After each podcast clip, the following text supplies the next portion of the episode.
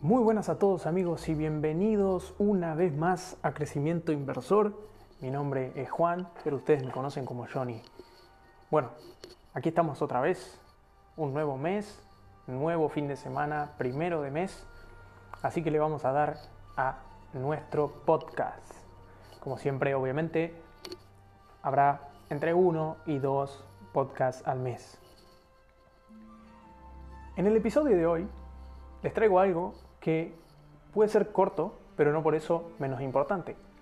Y es algo con lo que muchos podrán resonar porque han visto, son fanáticos, etc. Entonces, eh, siempre este podcast trata de educar, pero también de traer un poco de, empatía, ¿no? De empatía con los temas de las personas, con lo que las personas eh, ven y gustan. Entonces, eh, en el episodio de hoy vamos a hablar de tres formas de invertir como un Jedi. ¿Qué es un Jedi? Bueno, si vieron eh, las guerras de las galaxias se darán cuenta de quiénes son los Jedi, quiénes son los Sith, quiénes son los malos, quiénes son los buenos.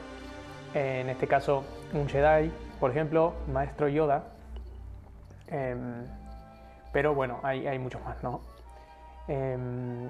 Tres formas de invertir como un Jedi. ¿Cómo invertiría un Jedi? ¿Cómo invertiría el maestro Yoda? Entonces, vamos a, ir al tema este em, y, vamos a contar un poco de, los secretos, digamos, que, los Jedi no, solo existen en Star Wars. Eh, eh, tú también puedes ser un, inversor Jedi.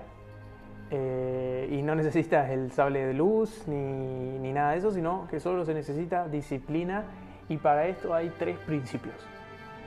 El principio para invertir, primer principio para invertir como un Jedi es no bases las decisiones de inversión en emociones.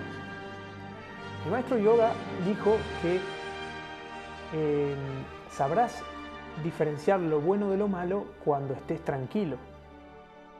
Em, si te basas en lo que sientes, si siempre estás eh, anteponiendo las, emociones, muchas veces podés tomar em, decisiones que no son favorables.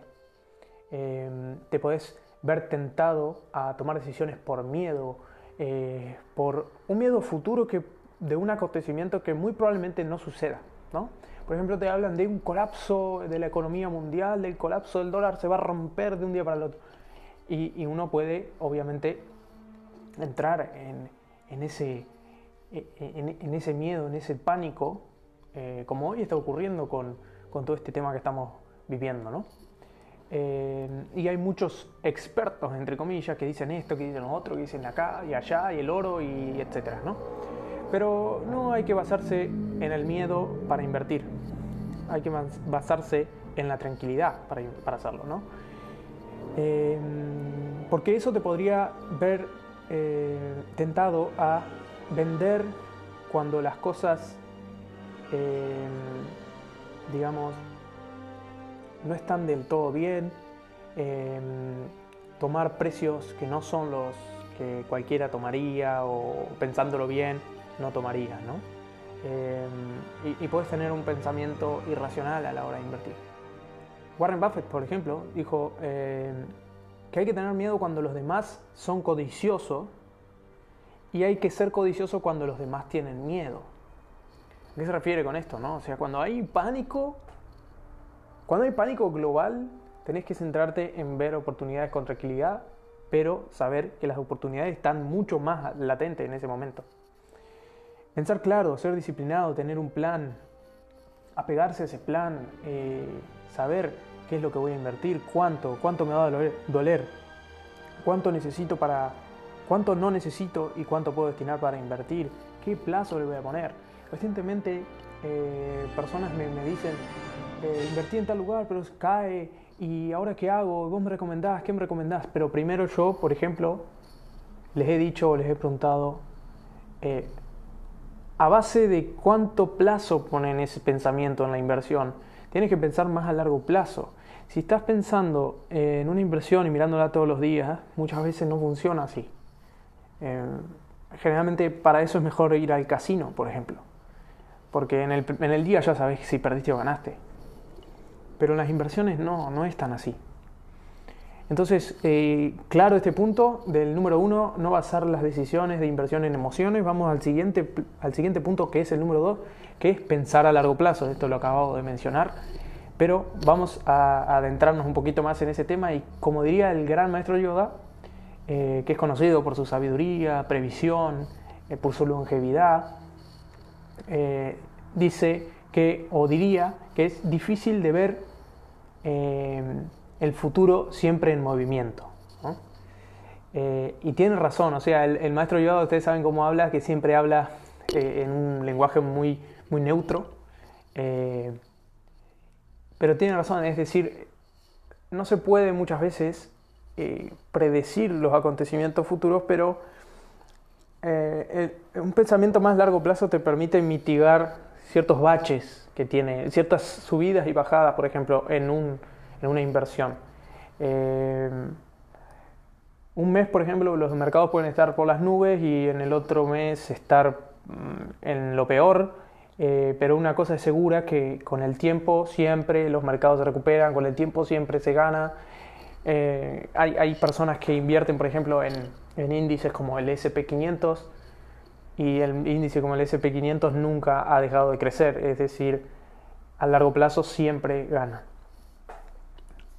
Y la tercera, para ir cerrando, la tercera, porque este podcast es cortito, la tercera es, si tienes inversiones complejas, consigue un asesor financiero Jedi. A menudo em, es posible realizar inversiones sencillas nosotros mismos, ¿no? Y a esto lo llamamos eh, inversión de digamos, de hacerlo nosotros mismos hacer nosotros mismos las inversiones. Eh, y, ofrecemos a veces también un poco de, consejos gratuitos porque para nosotros ya nos resulta fácil, entonces podemos ofrecer consejos, ¿no? Pero si las cosas son más difíciles y la inversión es más grande de lo normal, o tiene que ver con impuestos, jubilación, propiedades, divorcio, flujo de caja, etc., un asesor financiero Jedi eh, probablemente tenga sentido tenerlo a nuestro lado, digamos. Eh, eso nos puede proteger mucho de preguntarle a alguien que sabe, que está más en esos temas, ¿no? especialmente cuando hay temas de impuestos, por ejemplo. Eh, pero hay que, hay que asegurarse de conseguir un asesor financiero Jedi, no un, uno del lado oscuro, un, un Sith, porque un SID simplemente te vendería sus productos eh, y que le, otorga, que le otorga comisiones, te dejaría tirado eh, y, no te serviría porque no te daría ningún consejo. Pero un Jedi siempre tendría sus intereses alineados con los tuyos. Si vos ganás, ellos ganan y, así sería, digamos, la mejor forma. Recordar que el enfoque siempre determina nuestra realidad y Invertir requiere conocimiento, concentración, paciencia, etc. Pero con las herramientas adecuadas y un asesor financiero adecuado, podemos convertirnos en un inversor Jedi. Espero, obviamente, que este capítulo cortito les haya servido eh, y puedan ahí darme un like, un comentario o cualquiera de las cosas que se les ocurra para seguir haciendo eh, este podcast y si le está sirviendo obviamente mucho mejor.